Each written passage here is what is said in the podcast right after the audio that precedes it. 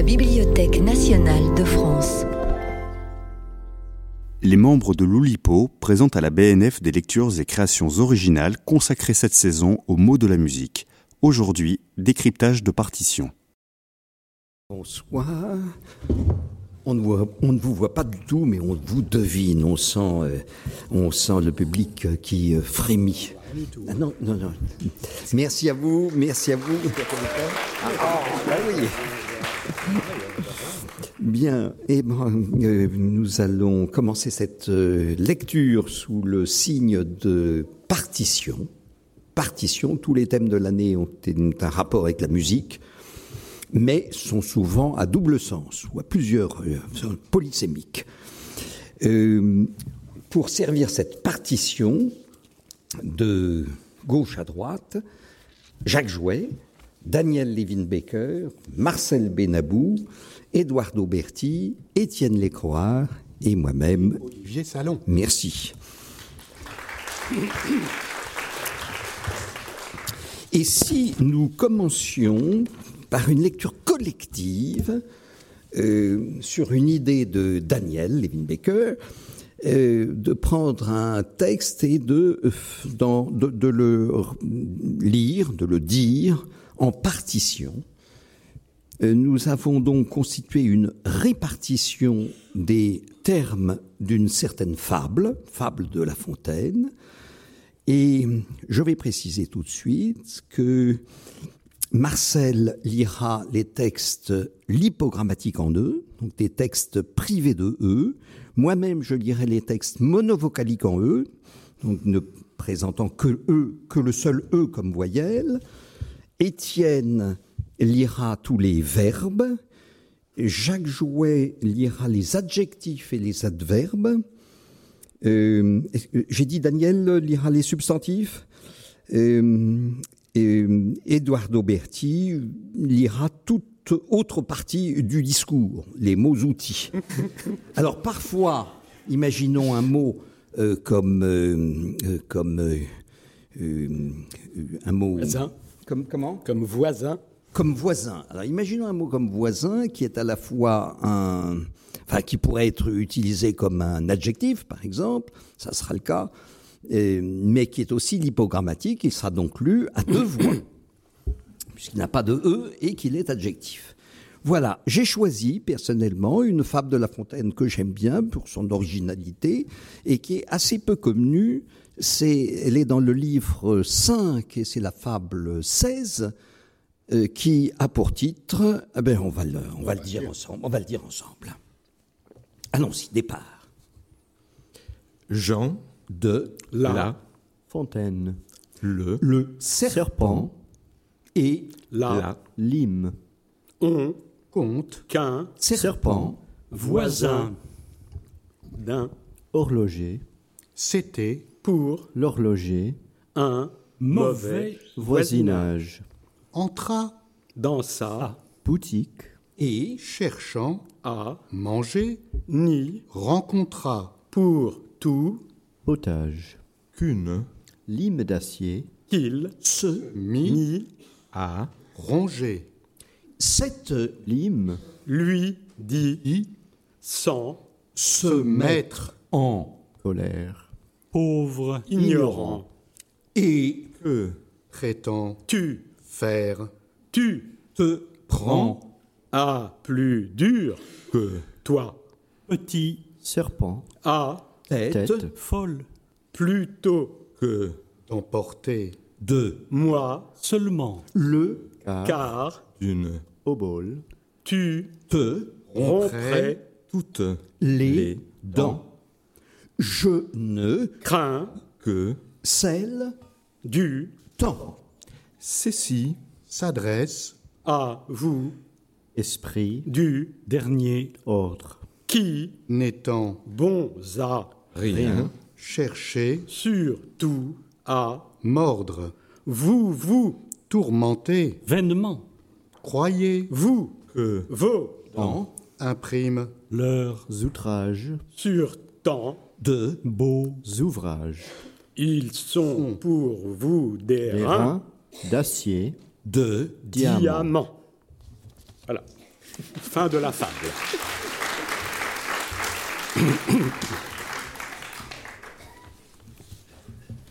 Alors, euh, j'ai pris l'habitude de lire des textes anciens de d'Olypiens qu'on n'a plus l'occasion de voir. Là, je me suis permis de prendre un texte ancien d'un Olypien que vous voyez quand même, qui est moi-même. Et donc, je vais vous lire un petit bout de Jette ce livre. Alors, euh, avant qu'il soit trop Bah, tard. donne le titre en entier. Oui, je donne le titre en entier. Jette ce livre avant qu'il soit trop tard.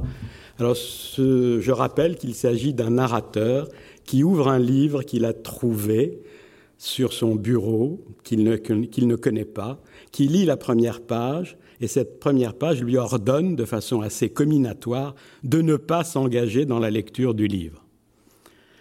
Alors il en est tellement surpris qu'il est persuadé que cette page ne peut pas vouloir dire ce qu'elle dit et qu'elle cache en réalité un message secret. Il se met donc à la recherche de ce message.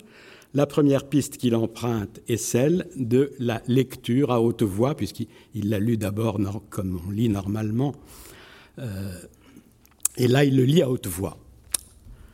Je fis passer l'un après l'autre, sans me presser, chacun des mots dans ma bouche, fouillant avec délectation dans leur pulpe sonore, goûtant l'équilibre savant des consonnes et des voyelles, découvrant à point nommé le havre douillet des œufs muets, je cherchais dans la mélodie d'abord harmonieuse de ces sons, qui s'assourdissaient ensuite par saccades, dans leurs échos, les traces, si légères fussent-elles, d'un signal, au besoin sous la forme d'une dissonance, d'une discordance, un signal qui mettrait ma voix sur la bonne voie. Comme pour ces rêves dont le sens ne m'apparaissait qu'au moment où j'achevais d'en faire le récit, il me semblait que mon gosier, qui détenait sans le savoir la solution, allait incontinent me la livrer. Mais ce ne fut pas le cas. La fin de ma lecture me laissa donc dans l'embarras. Un point, cependant, me semblait acquis.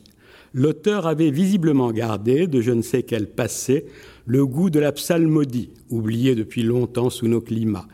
Je l'imaginais assez bien, bambin à boucles brunes, au milieu d'un cercle d'enfants aussi bruns et aussi bouclés que lui, répétant consciencieusement après ses maîtres, encore et puis encore, sans inflexion de voix, mais avec toute sa ferveur, des morceaux empruntés à de vieux textes sacrés. Grâce à quoi il avait pu loger, au cœur de son écrit, tout ce qu'il faut pour faire une plainte, un gémissement, un appel un peu fruste destiné à signaler le danger, la souffrance, un cri en somme. Pour le reste, rien. Mon soliloque restait lettre morte. Insensible à mes roucoulements, la page ne laissait paraître aucun affleurement. L'essence du message ne se laissait pas capter plus aisément dans les éléments phoniques que dans les signes graphiques. J'en vins à me demander si je n'avais pas été trop timide, si je ne devais pas faire preuve d'encore plus d'audace, d'imagination, d'aller vers d'autres hypothèses que celles bien communes en fin de compte qui m'étaient jusque-là venues à l'esprit.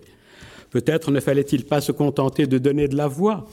Lorsque se transmet un message, la voix n'est qu'un élément parmi bien d'autres. Le reste du corps est largement impliqué dans cet acte de communion. Pourquoi les syllabes seraient-elles pour l'éternité condamnées à être esclaves du gosier? J'avais le sentiment qu'une tâche nouvelle m'était assignée. Jouer de mon corps comme d'un instrument, tenter d'opérer une greffe qui me permettrait d'interpréter cette page, non plus avec ma seule voix, mais avec ma personne tout entière. Il n'est pas rare, après tout, que la langue, à bout de souffle, confie à un autre mode d'expression le soin de transmettre ce qu'elle-même ne parvient pas à dire. Malheureusement, je n'avais aucune idée sur la manière dont je devais procéder. Fallait-il donc ici mimer le texte, le danser, le chanter De fait, je découvris qu'avec sa ponctuation incertaine et ses fréquents alinéas, il prenait, et d'une manière irréfutable, l'allure d'une partition. Et ce mot de résolution, sur lequel j'étais trop vite passé la veille, n'était-il pas, avec ses quatre notes, ré, sol, ut, si, comme un discret accord de flûte chargé de me mettre sur la voie Peut-être fallait-il aller au bout de cette piste, qui méritait assurément quelque attention. Grâce à Sophie, qui avait à marche forcée comblé quelques-unes des lacunes de mon éducation musicale, je connaissais diverses situations musicales, au premier rang desquelles une scène centrale du bal masqué, où c'est la musique seule qui, tout en magnifiant le texte, en dévoile la signification véritable. Mais alors, quel chemin emprunter pour retrouver la musique qui se cachait derrière les mots et en révéler le bon usage Peut-être les choses se passaient-elles ici, comme dans cet autre opéra, dont Sophie m'avait un jour chanté un trop bref extrait, la rare et fameuse économie, le même docile agencement de syllabes constituait simultanément la partition et le livret. Peut-être certaines syllabes ici, ici aussi devaient-elles être lues comme des notes. Peut-être le message y avait-il été glissé sous la forme d'une mélodie. Reconstituer tout cela me parut une entreprise prometteuse et qui valait d'être tentée sur le champ. Très rapidement, je réussis à récolter sur mon carnet de notes quantité de La accompagné de Fa et de Mi, très peu de Do ou de Ré, encore moins de Sol. Mais tirer de là un message, si condensé fut-il, j'eus beau solliciter encore et encore mon texte, cela se révéla hors de ma portée. Sans doute devait-il y avoir dans la méthode utilisée un point que je dominais mal ou que j'avais mal assimilé. Lassé, je laissais donc l'idée s'évanouir, non sans un soupir de regret. Plus obstiné que moi, le texte s'accrochait à son indéchiffrable clarté.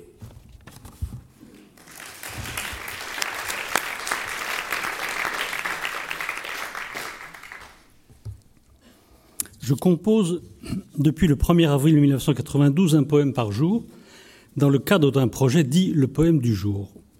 Entre 2008 et 2011, mon programme était le suivant. Écouter chaque jour une œuvre musicale. Une première fois seulement l'écouter, la bisser et composer le poème du jour en temps réel sur la deuxième écoute. Ne pas corriger, ultérieurement. Travailler plusieurs fois sur la même œuvre. Voici ce que j'avais fait avec John Coltrane. Le 2 juillet 2008, je suis à Moulingouche, c'est à Belle-Île. John Coltrane, Aïcha, qui est un morceau de 7 minutes 35. Donc le temps d'écriture était de 7 minutes 35, mais le temps de lecture va être euh, moindre. Ce n'est pas encore lui, c'est lui, donc un petit prologue, avant le soliste numéro seul, qui ne le sera jamais. L'alliance de tout ce monde, on n'entend pas les oreilles qui entendent. Un doigt sur elle en sourdine, ce n'est plus tout à fait lui, c'est lui. C'est A silencieux. L'homme chante avec assistance en crachant, soufflant, presse, distille, le vent de ses poumons jusqu'au pianiste, les clés de ses doigts jusqu'au batteur. Ça a eu été lui sous la métamorphose, lui va le reprendre, le voilà, dans son aisance qu'on ne discute pas. Le 3 juillet, au même endroit, 2008, John Coltrane, Aïcha, 7 minutes 35. Jouer au goulot un baiser particulier. La musique est entre les deux. Deux aides d'un coup. Jazz. Du ballet qui plus est qui plumait. Une peau et du jour. Rien de plus trouble que le jeu d'eau à la surface, les ronds de salive, la souffrance reléguée, on n'en parle pas, ou pour admirer. Le gladiateur crevasse aux lèvres, une bière pour lui quand le relais est pris, mais il dépasse le mal, son art plus fort. Le 5 octobre à Montélimar, le même Coltrane, le même euh, morceau Aïcha. Sol solaire soliste, pas solipsiste, rouge orangé sur fond noir, jaune citron de même, la cocotte minute est une bombe. Sac de chèvre, mamelle, petite corne, le pur malt dans les veines, l'hélice courbe autour de son axe, soc, terre humaine, une certaine extermination tentative, je la vois, une autre me voit peut-être, terre humaine. Le 22 novembre 2008, à Libourne, John Coltrane, Aïcha, 7 minutes 35 secondes la danse presque nue d'une fille qui se pince, prend la peau entre ses doigts et tourne. Elle n'appuie Pas tant que ça, la douleur est feinte, vraie. Y a-t-il quelqu'un dans la salle qui veut monter se faire pincer? Un donne cher, les enchères grimpent de façon impressionnante. Mais la chair ne bleuit pas, pas folle la guépière monte au bal, con gonflé, la danse entièrement nue de la fille qui se pénètre avec les doigts, tout s'y passe. Le 20 mai 2010 à Paris, John Coltrane Dahomey Dance, 10 minutes 51 secondes. Les hommes qui sont grands au bord du golfe, du Bénin, dansent dans les occasions les meilleures et les pires, celles que leur auront assurées tant bien que mal les pères. La pensée alors fait tout ce qu'elle peut pour s'annuler, se perdre dans les méandres du corps voué à la cadence, à savoir quelque chose qu'on ignore encore, la chute préparée par tout l'art dont on a la capacité et qu'on ne savait surtout pas qu'on avait à ce point. Un jour particulier poignant de la réussite, Algido a disparu. J'espère qu'il n'a pas été transporté à son corps défendant loin de Ganvier et de la lagune, rêvant à la folie des hommes qu'il a soigné toute sa vie, toute la leur et la maladie du docteur qui la répertorie et joue pour elle du sax une dernière fois, très douce à la fin. Le 23 mai 2010 à Metz, John Coltrane, Dame 10, 10 minutes 51 secondes. La récade postale est un chant, peut-être, ne va pas sans, et il faut le temps d'attester qu'on est on, et qu'on ne vient pas dans le doute de qui l'on pourrait bien être. Attendez, suis-je vraiment celui à qui aura été confiée la tâche de venir vous saluer d'abord et reconnaître, vous aviser ensuite des menaces dans les ports, on achète des garçons de chez nous, l'investissement vaut plus qu'une veste retournée, c'est ce que dit par ma bouche le lointain frère, oncle, père et autorité. Moi, je n'y peux rien si la musique s'est bien défendue, malgré les vagues, le roulis, les tempêtes. Il y a une odeur de sauce feuille, un parfum de feu, qui ne s'est pas transporté, lui, qui ne s'est pas embarqué, elle, en toute matière, mais dans la pensée, oui, une pensée, dans la pensée noircie et le temps long. Le 21 août 2010, Strasbourg-Paris, John Coltrane, Dahomey Dance, 10 minutes 51 secondes. Oh, comme je te préviens, comme je te prends de loin, pas en traître, il y a la voie droite, tracée, toute, et sur ses bords éventuellement des ivres zigzagantes, voies de terre, hésitation, des ânes, la passion des petits pour les gravillons, les hommes se plaignent au lieu de chanter, le gâchis de battements de bras de fer, Oh, comme tu vas grandir en découvrant les escargots, un doigt dans la coquille. Mais ce sont des êtres vivants. Je suis à côté, tu traînes ma main, pourtant crève la vitre du TGV, tu décolles, puis cours, presque à l'horizontale, sur le talus incliné. Tu feras des choses que tout le monde a faites avant toi, ou tu en inventeras de nouvelles, des béninoises, ou bien pas de plus banales, de bonnes et belles banales, mais engagées totalement et généreuses.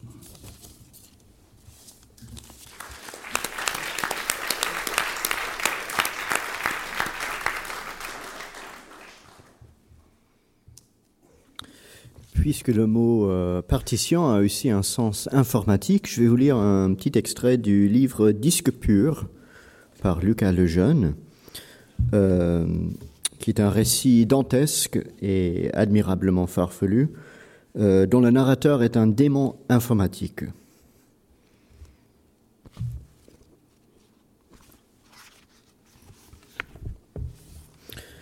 Je suis le démon sont mes premiers mots. Mon plugin verbal vient d'être installé. La prochaine commande du programme qui m'enfante me réquisitionne pour une analyse complète en vue d'un nettoyage de disques. Pip. Le système a validé le protocole. Il démarre mon voyage au verso du plateau inférieur, où j'apparais depuis l'axe central. À peine ai-je franchi sa lumière que l'odeur de cette première surface m'incise en profondeur, sécrétion nihiliste nappée de désespoir en poutre esquisse le bouquet typique des fichiers temporaires. Ça sent fort. Je prélève un pixel d'air pollué sur ma langue, puis relève la conscience qui m'entoure. J'y suis le croisement de deux larges crasses. Deux avenues de fichiers TMP s'y bousculent.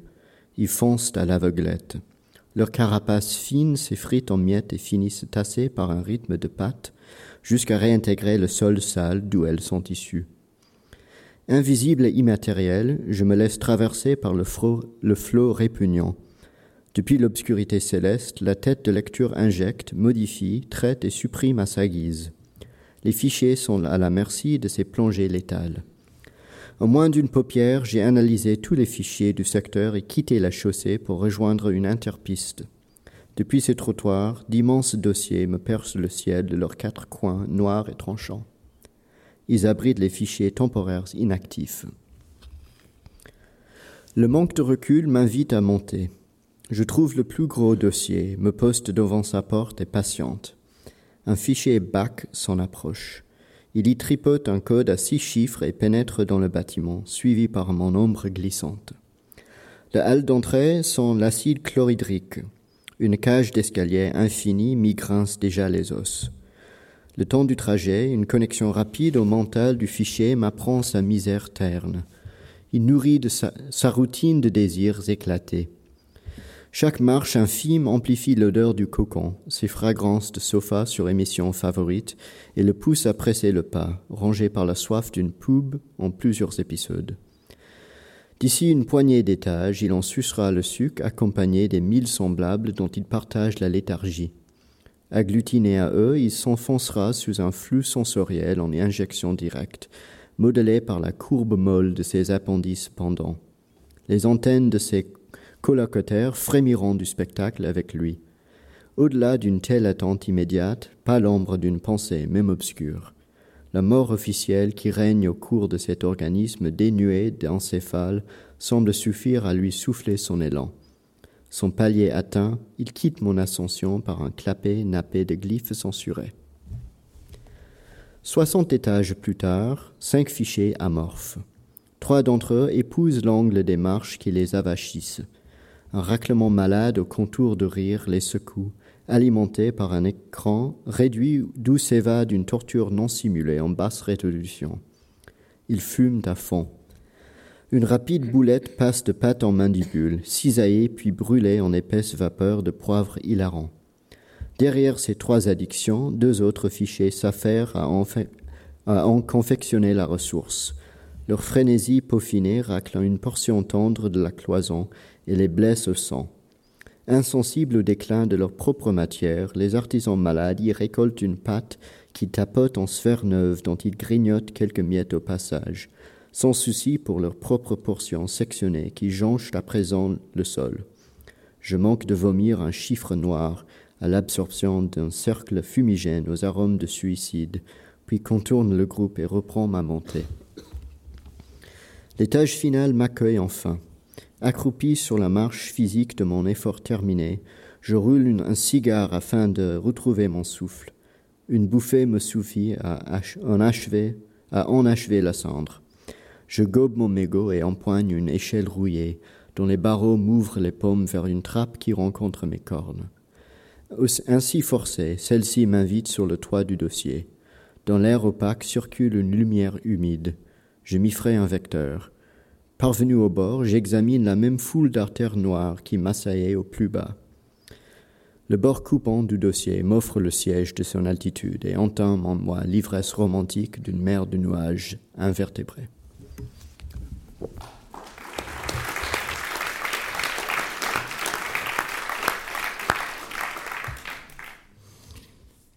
Lorsque les compositeurs euh, écrivent une partition, outre l'indication de tempo, ils euh, peuvent, ne le font pas systématiquement, ils peuvent euh, donner une indication de jeu, c'est-à-dire l'état d'esprit dans lequel l'interprète doit se sentir au moment de l'interprétation publique de l'œuvre.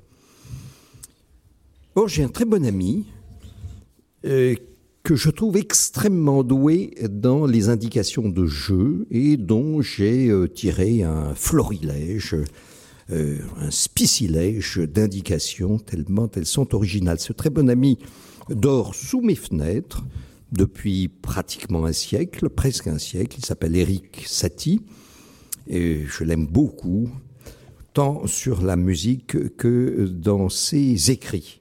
Restons sur les indications de jeu dans ses partitions. Voici donc un, florilège euh, alphabétique. À la carcasse. Voyez, c'est tout ce qu'il y a écrit. oui, voilà. Vous vous débrouillez avec ça. hein. Allez-vous-en. Appliquez-vous au renoncement avec une juste colère. Buvez cloîtrement comme un rossignol qui aurait mal aux dents. Pas facile hein, quand vous s'interprétez, que vous dites, moi, Eric Satie lui-même m'a demandé de, de jouer cela comme un rossignol qui aurait mal aux dents. Continuez sans perdre connaissance. Dans le creux de l'estomac, dans une candeur niaise mais convenable, de manière à obtenir un creux. Du bout des dents du fond.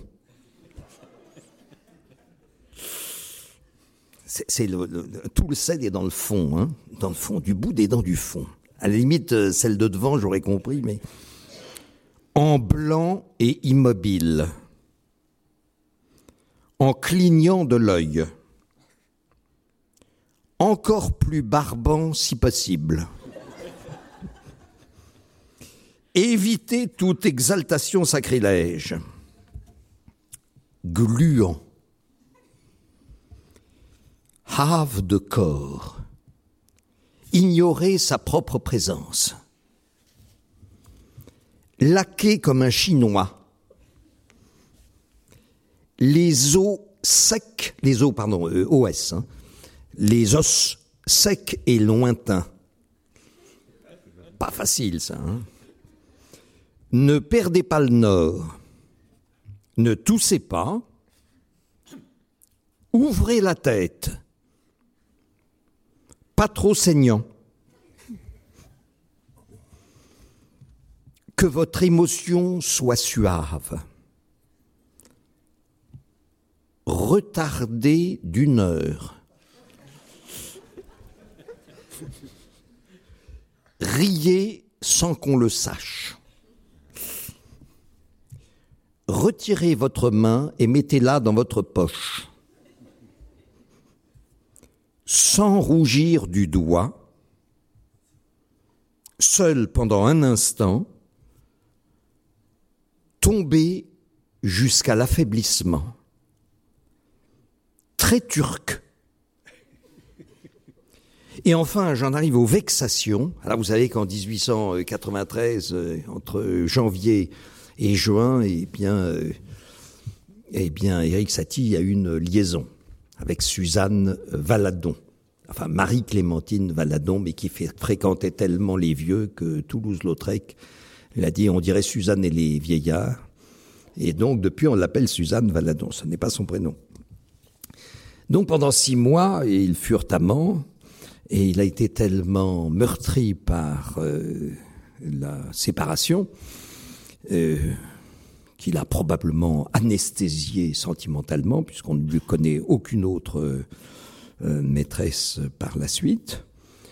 Euh, il a écrit des vexations.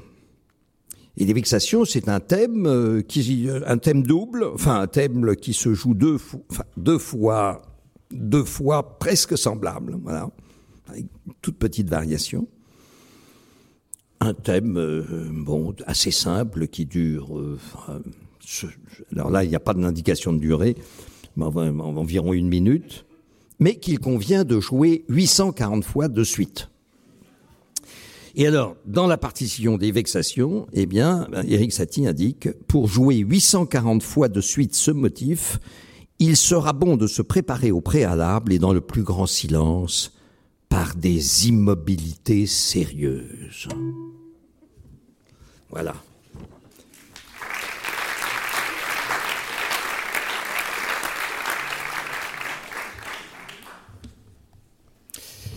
Alors, mauvaise méthode pour bonne lecture, c'est le titre de mon tout dernier livre qui vient de sortir il y a quelques jours. Et euh, vous voyez la couverture? Euh, qui est là, qui s'affiche avec un dessin, une illustration de Monsieur Étienne Lecroix. Euh, le livre, euh, on pourrait le, décrire comme une suite, en fait, 135 petites euh, méthodes, instructions, conseils, protocoles, exercices des lectures non traditionnelles même au-delà de ce que l'auteur avait pensé ou imaginé ou conçu comme une lecture euh, possible ou, plutôt euh, attendue du livre. Alors, ce que le livre propose sont des exercices très variés. Il y a des, choses plutôt drôles, il y a des choses compliquées, il y a des choses euh, possibles, il y a des choses plus impossibles, il y a des choses individuelles qu'on peut faire individuellement, il y a des choses qu'on peut faire à deux, même collectivement.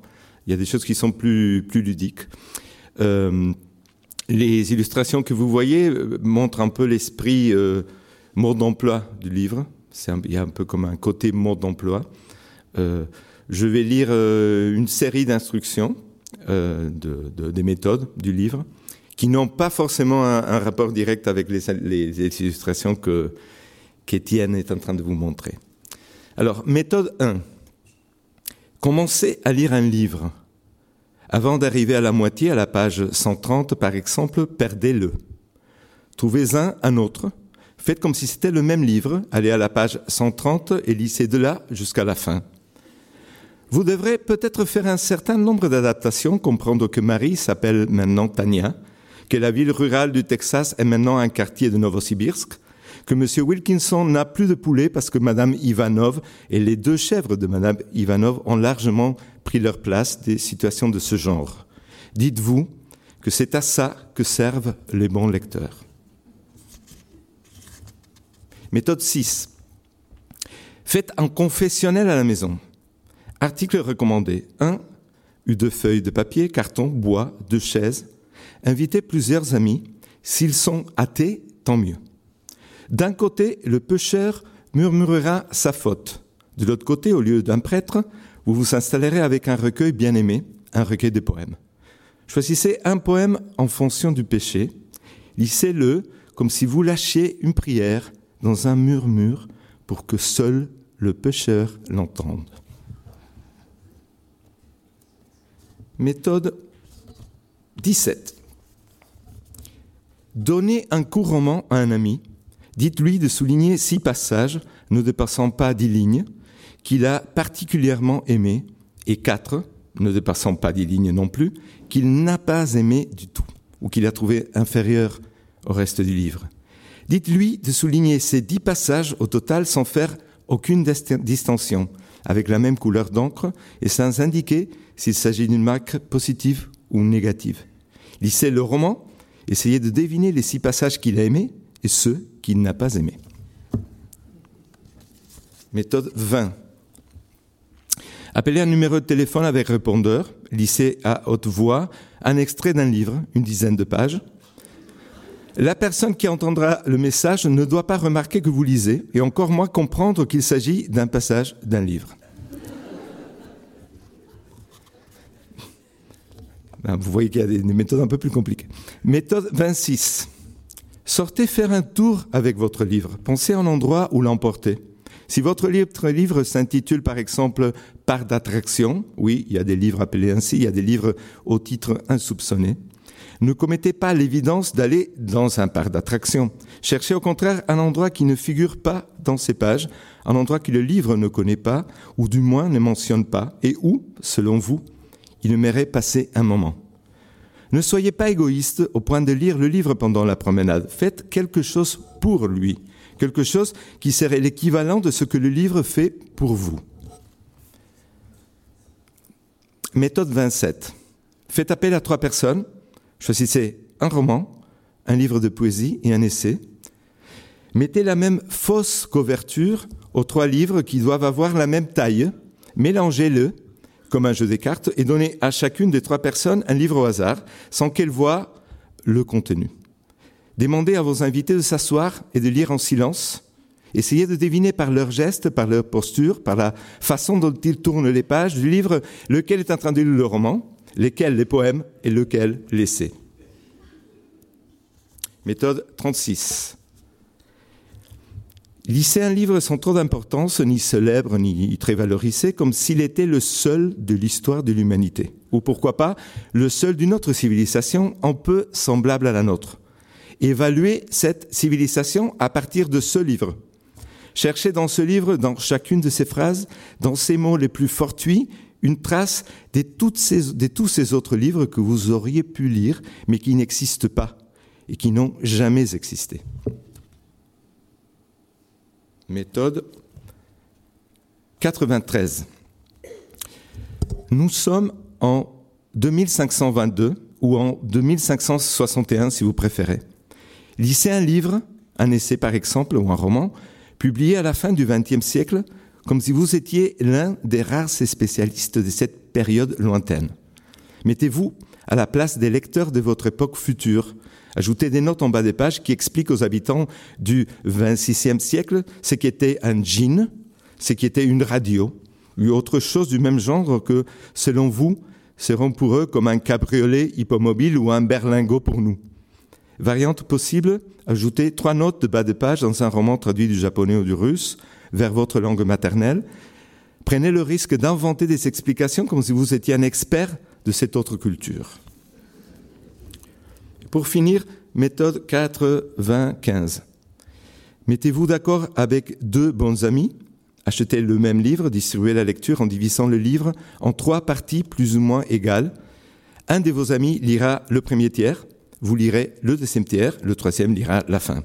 Fixez un rendez-vous pour assembler euh, la version totale du livre. La restitution doit se faire dans l'ordre, bien sûr. Chacun d'entre vous aura un certain temps pour raconter aux autres sa partie. Chacun d'entre vous pourra, en plus de résumer oralement sa partie, lire à haute voix jusqu'à trois phrases ou trois brefs extraits du livre.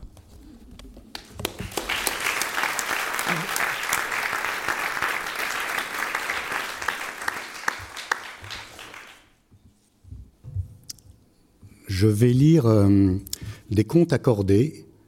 Alors, les voici. Voilà. Euh, pour que vous compreniez un petit peu mon, processus d'écriture, il faut que je fasse un petit peu de théorie musicale, la théorie des accords musicaux. En musique, un accord, c'est un groupe de plusieurs notes qu'on joue ensemble. Euh, on peut l'observer sur, euh, sur un cercle comme celui-ci, où il y a les douze notes de, de, la gamme classique qui sont toutes séparées d'un demi-ton.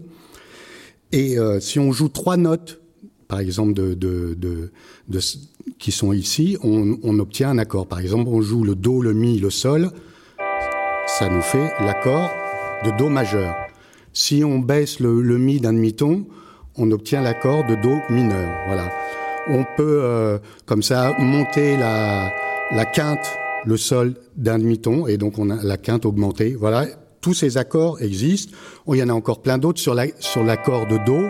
On peut rajouter des, des notes supplémentaires. On peut rajouter par exemple la seconde, le ré. Voilà, on peut rajouter euh, le, le, la, carte, le fa. Voilà, on peut rajouter la septième, le si, qu'on peut d'ailleurs baisser. Ça fait la septième diminuée. Voilà, ça c'est le do, euh, le do euh, septième. Voilà, etc. Voilà. Alors donc, pardon, je suis parti trop vite voilà, vous avez vite un, truc. Euh, et alors, c'est, vous avez une petite théorie musicale euh, synthétique. Et euh, une mélodie, il faut le savoir, une mélodie classique, elle passe par une suite d'accords comme ça.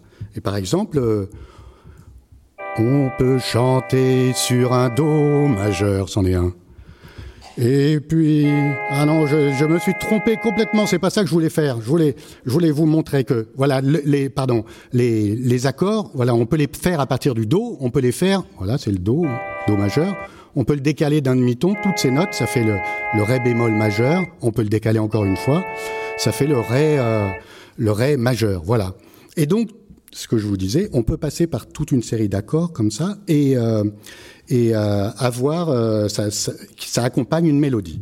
Voilà, par exemple, je vais le refaire, on peut passer par un Ré majeur, passer après par un Sol majeur, puis par la majeur et revenir au ré majeur. Voilà, c'est n'importe quoi, mais c'est à peu près ça. Alors j'ai décidé de partir de, de, cette, de cette façon de composer des, des, accords pour créer des petits contes. Des petits contes à, ma façon qui varieront comme euh, les, accords. Alors je suis parti de, des accords de ré, donc il y a une série d'accords basiques en ré et euh, ils m'ont servi à raconter euh, des petits contes. À chaque note, j'ai associé une partie d'un conte. Voilà. Alors, on y va, pardon, on y va. Le Ré, voilà. Il était une fois une jante. Alors, je vais faire l'accord, pour commencer, l'accord de Do majeur septième. Il était une fois une jante manante qui croisa le chemin d'un jeune galant vilain tel une otique. Elle l'épousa, or une nuit de lune pleine, elle le surprit se changeant en un hideux bouc barbu. Elle l'oxy et courut au village où tous furent en émoi, j'ajoute la septième, mais hélas, nul alentour ne crut à son dit, aussi la brûla-t-on vive pour diablerie. C'est le premier poème. Alors je vais faire maintenant, je vais varier, je vais faire le, je crois, alors il faut, que j'arrive à peu près à suivre, hein. je crois que je vais faire le, Ré majeur avec une septième majeure. Il était une fois une jante manante qui croisa le chemin d'un jeune galant vilain tel. Elle l'épousa, or une nuit de lune pleine, elle le surprit se changeant en un nid de bouc barbu. Elle l'oxy et courut au village où tous furent en émoi. En ayant vent et étant fort ébaudi, le souverain du royaume sitôt l'épousa. Voilà, on peut maintenant faire euh, l'accord de Ré majeur avec une sixième. Il était une fois une jante manante qui croisa le chemin d'un jeune galant, vilain tel une tique. Elle l'épousa, Or, une nuit de lune pleine, elle le surprit, se changeant en un de bouc barbu. Elle l'oxy et courut au village où tous furent en émoi.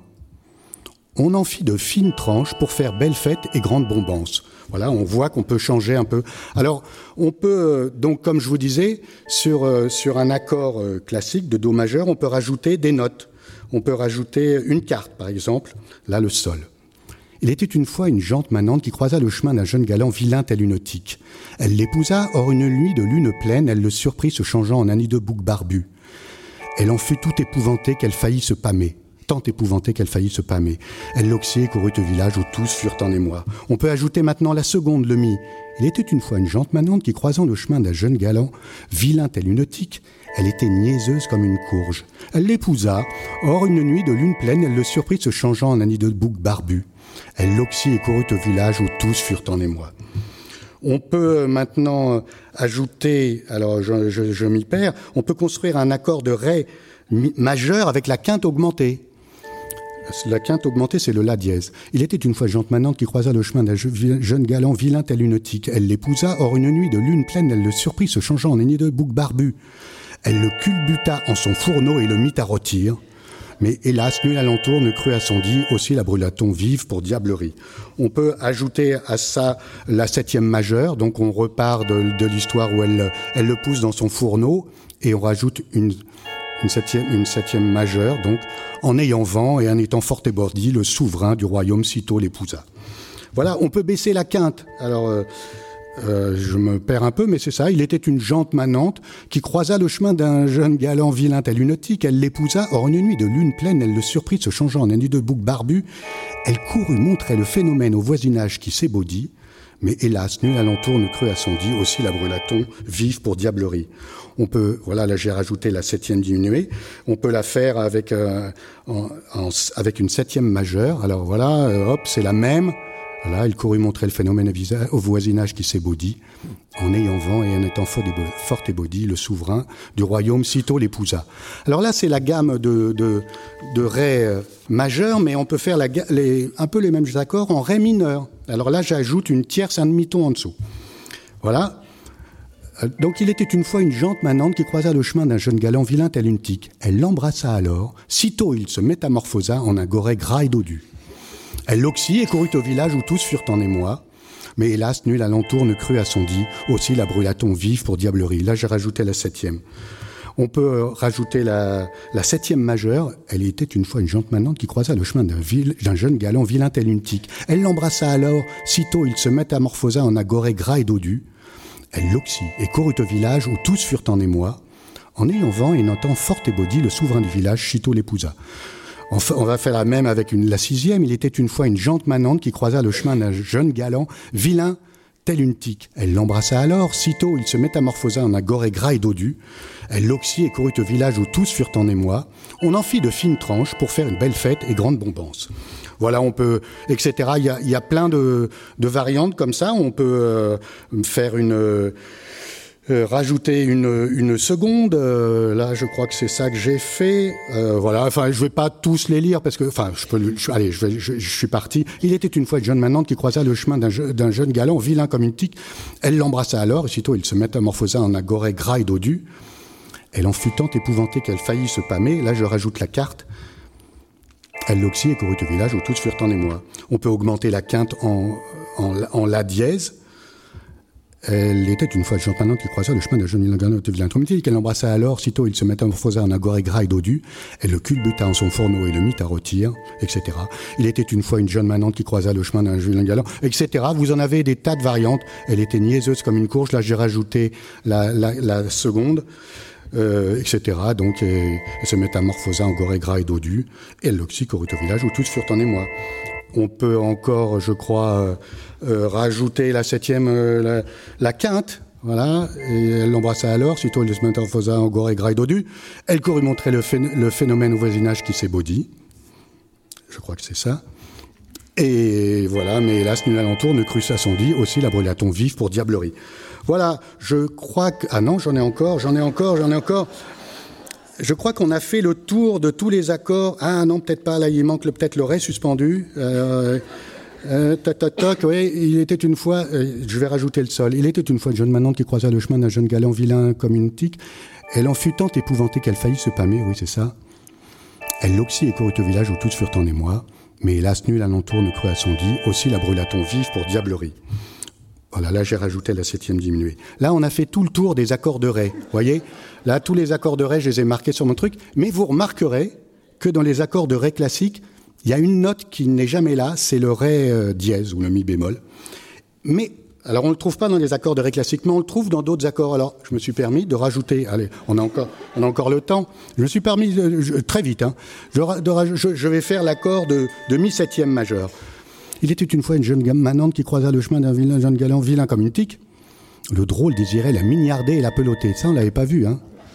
Elle en fut tant épouvantée qu'elle faillit se pâmer. Elle le culbuta en son fourneau et le mit à rôtir. Voilà. On peut, on peut le faire en mineur, voilà, et toc toc, elle l'épousa, et puis il se transforme en bouc et elle le met au fourneau.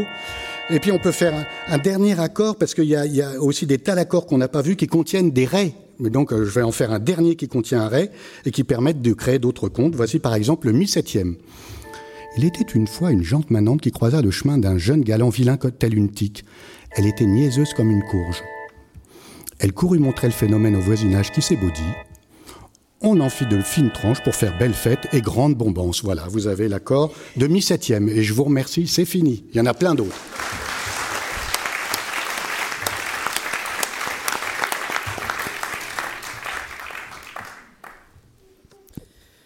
Je vais vous lire un, une, un texte euh, légèrement abrégé qui vient de, ce livre, La synagogue des iconoclastes, par Juan Rodolfo Wilcock, euh, écrivain argentin euh, qui écrivait surtout en italien et qui raconte euh, une suite de, personnages, parfois fictifs, parfois euh, pas, qui ont tous eu des, idées euh, extrêmement euh, attachantes et parfois euh, dingues.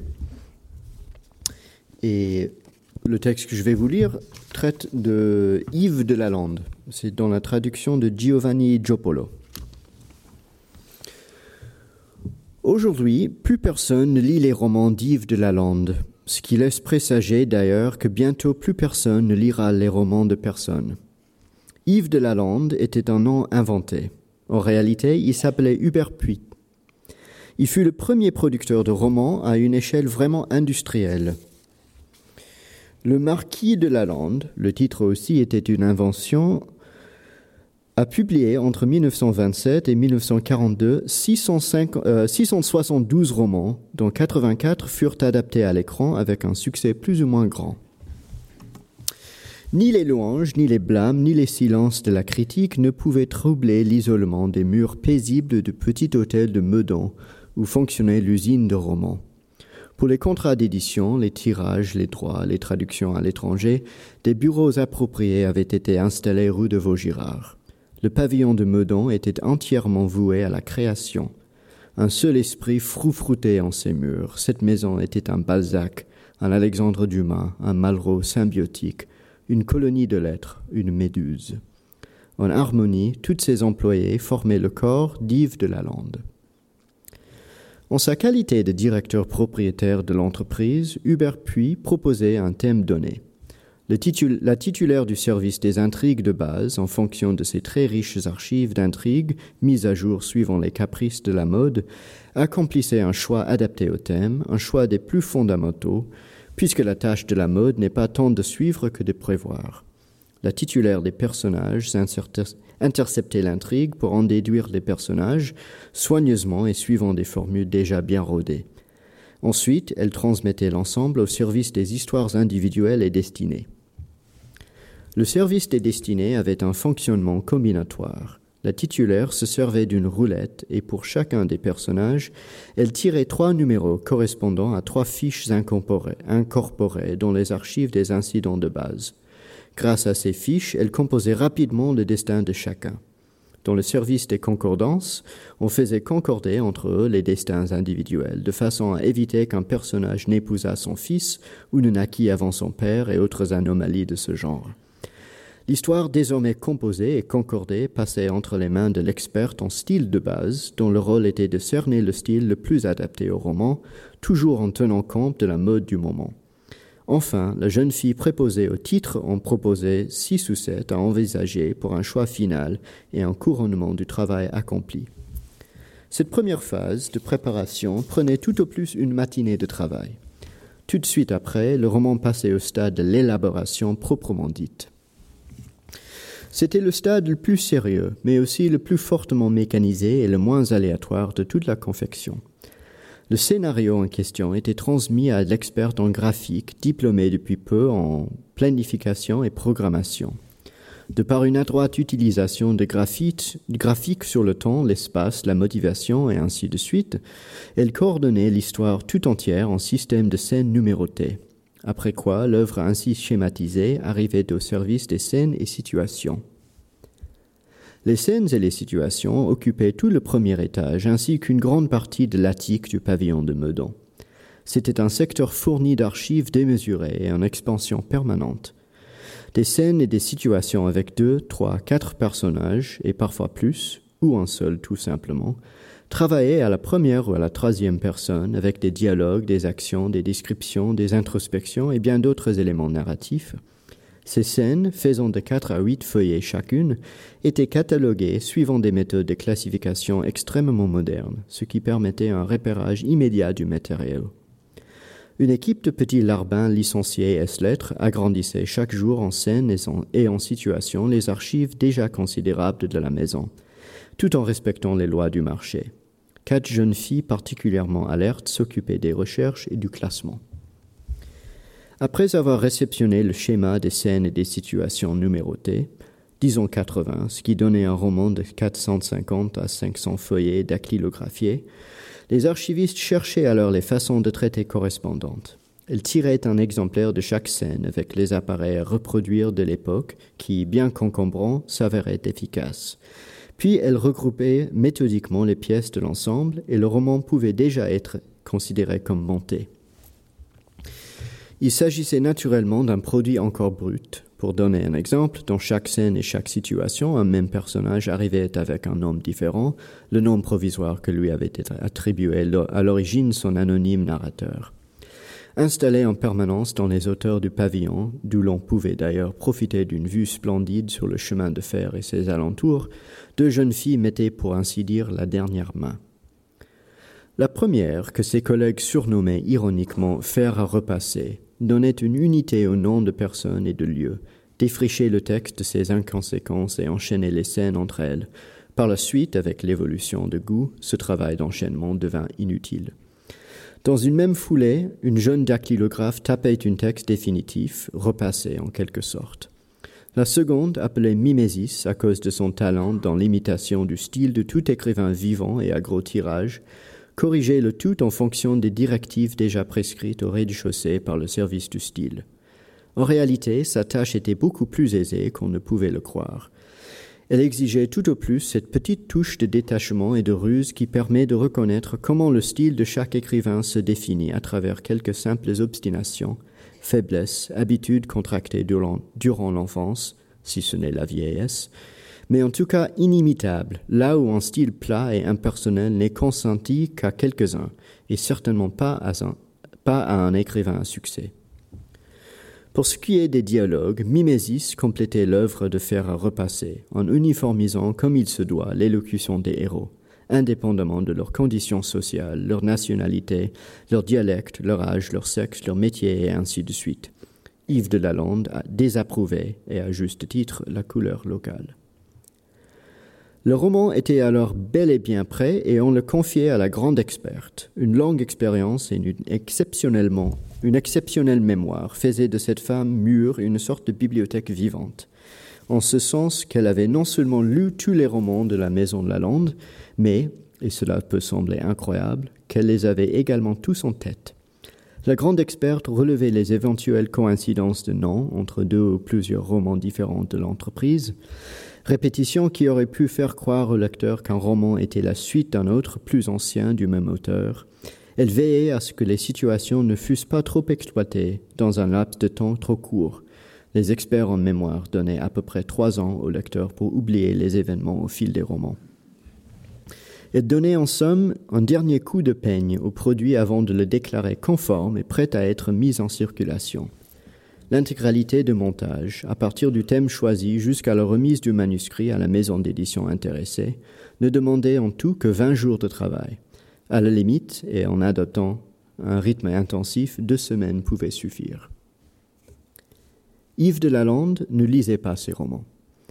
Tous savent qu'il mourut en avril 1942, projeté de sa voiture contre un platane alors qu'il rentrait chez lui après un petit dîner en compagnie d'un groupe de joyeux officiers de, la Wehrmacht en garnison à Versailles. À l'arrivée des troupes de libération, sous le commandement de Jean-Paul Sartre, les revues littéraires au pouvoir mirent au banc de la société, pour collaboration, toutes les œuvres du petit hôtel de Meudon qui a été confié aujourd'hui à la Société protectrice des animaux. Le pavillon est, paraît-il, complètement rempli de chats. Voilà quelle fut la fin tragique d'un esprit puissant dans la patrie de Balzac, Alexandre Dumas, Malraux et ainsi de suite.